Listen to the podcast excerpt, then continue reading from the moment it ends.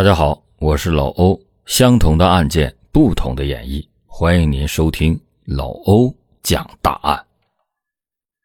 这些年来，垃圾分类行动已经扩散到全国。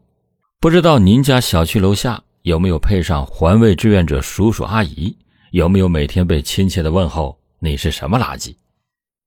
今天老欧要给大家讲的案子，就是多亏了一位特别负责任的环卫大叔。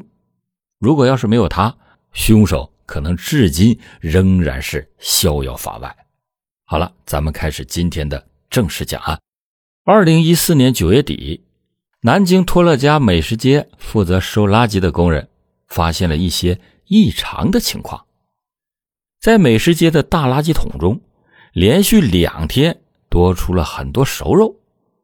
既然是美食街，自然有很多饭店的厨房垃圾。有些熟肉垃圾，这并不稀奇。稍微大一点的店，一天丢上个十几二十斤肉，那也是寻常事儿。负责收垃圾的几个工人当中，有一个年过五十的老年工人。这个人是参加过对越自卫反击战的老军人，战时担任过卫生兵。退伍以后，老工人回乡工作。后来儿子考上了南京的大学，他们老夫妻俩。也就跟着来到了南京。老人在农村干活干习惯了，闲不下来，就主动的在附近的美食街找了个清洁工的工作。在老人看来，清洁工很轻松，每天也就是扫地倒垃圾就行了，等于是锻炼身体。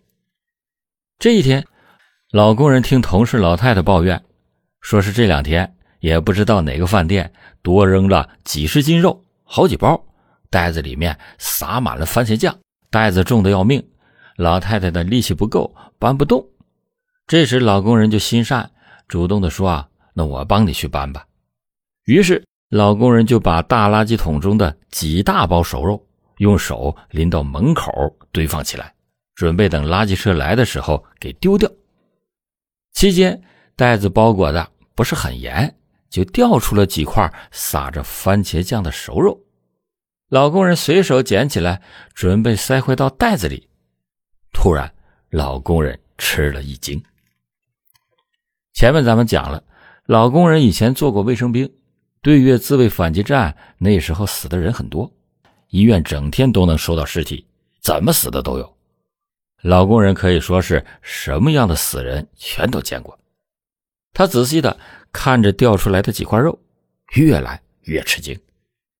无论他怎么看，这都不像是猪肉或者是牛羊肉，相反的，似乎像是人的大腿根部的肉。开始，老工人自然觉得不太可能。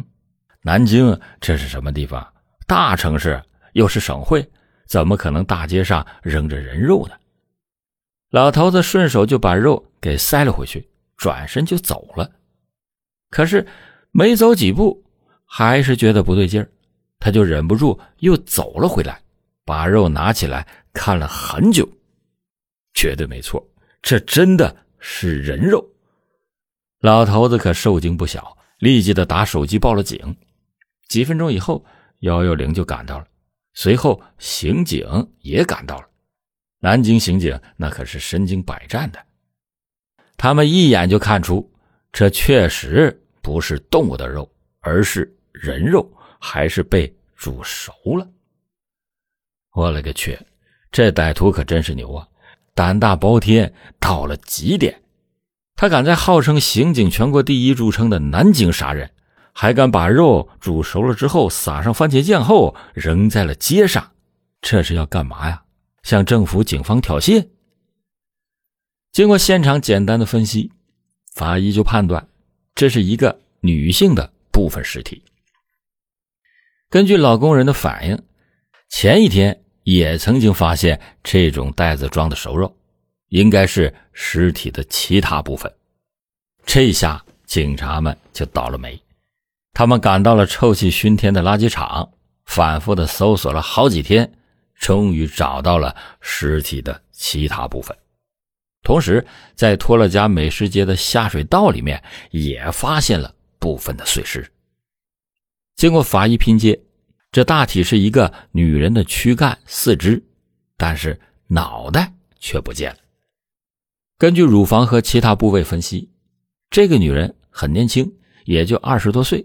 她的身材高挑，双乳丰满，还没有生育哺乳过。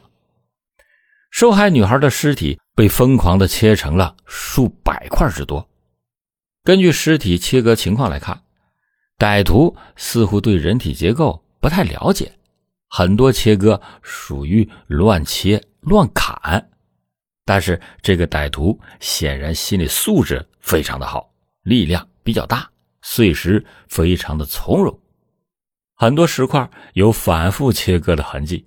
同时还有反复解冻又冰冻的现象，这说明歹徒把尸体放在冰箱，一块块拿出来，慢慢的碎。根据尸块被切碎的情况来看，歹徒至少花费了十天以上的时间，反复的进行切割。更可怕的是，碎尸全部被高温煮熟了，这是为了掩盖尸体的臭味和消除特征。同时对 DNA 也进行破坏。至于尸体为什么被撒上番茄酱和酱油，倒不是南京老百姓胡猜的，所谓做成了人肉卖了鸡块吃了。根据尸体拼接情况，尸体大体完整，也就是说没有被吃掉。警方认为撒番茄酱是为了把尸体伪装成厨房垃圾，也就是熟肉，用来迷惑清洁工人。正常来说，如果看到碎尸的不是这个老工人，恐怕真就没有人能够认得出来。为什么歹徒不把尸块扔到长江或者是其他的荒郊野外呢？那不是更不容易被发现吗？扔在美食街上，即便是做过了伪装，怎么都会被人看见，穿帮的可能性是比较大的。那么，这个歹徒究竟是什么心理呢？警方调动监控，可惜的是，歹徒显然是在夜间丢弃的碎尸，监控模糊不清。歹徒还做了伪装，戴了帽子和口罩，看不到相貌。但是能够确定的是，歹徒只有一个人，是一个体型中等的人，不确定是男还是女，这个线索就中断了。咱们再说其他线索，抛尸的塑料袋。是每个超市都可以买到的，绳子也是都没有办法追踪。自然，塑料袋上发现了一个指纹，有可能是歹徒的，但是仅仅凭借这个指纹是没有办法破案的。根据同犯罪证据库的检索，毫无收获。这个指纹的所有者没有前科，也就是他之前没有犯过罪。那么，唯一的线索就剩下尸体了。没有头颅的尸体被毁坏严重，又被反复的冷冻蒸煮过，几乎所有的特征都给破坏了。不过，依靠江苏省公安厅高超的法医科学，依然是提取到了死者的 DNA。在这里告诉大家一个常识：正常的主是不能够破坏 DNA 的。经验丰富的法医通过反复的验尸。仍然发现受害者有几个特征，可以确定死者的身份。但奇怪的是，南京全市根本就没有类似的失踪报案。南京警方就把侦查的范围扩展到了江苏省全省、上海市，甚至南京周边的安徽东部和浙江北部。南京警方花费了巨大的精力。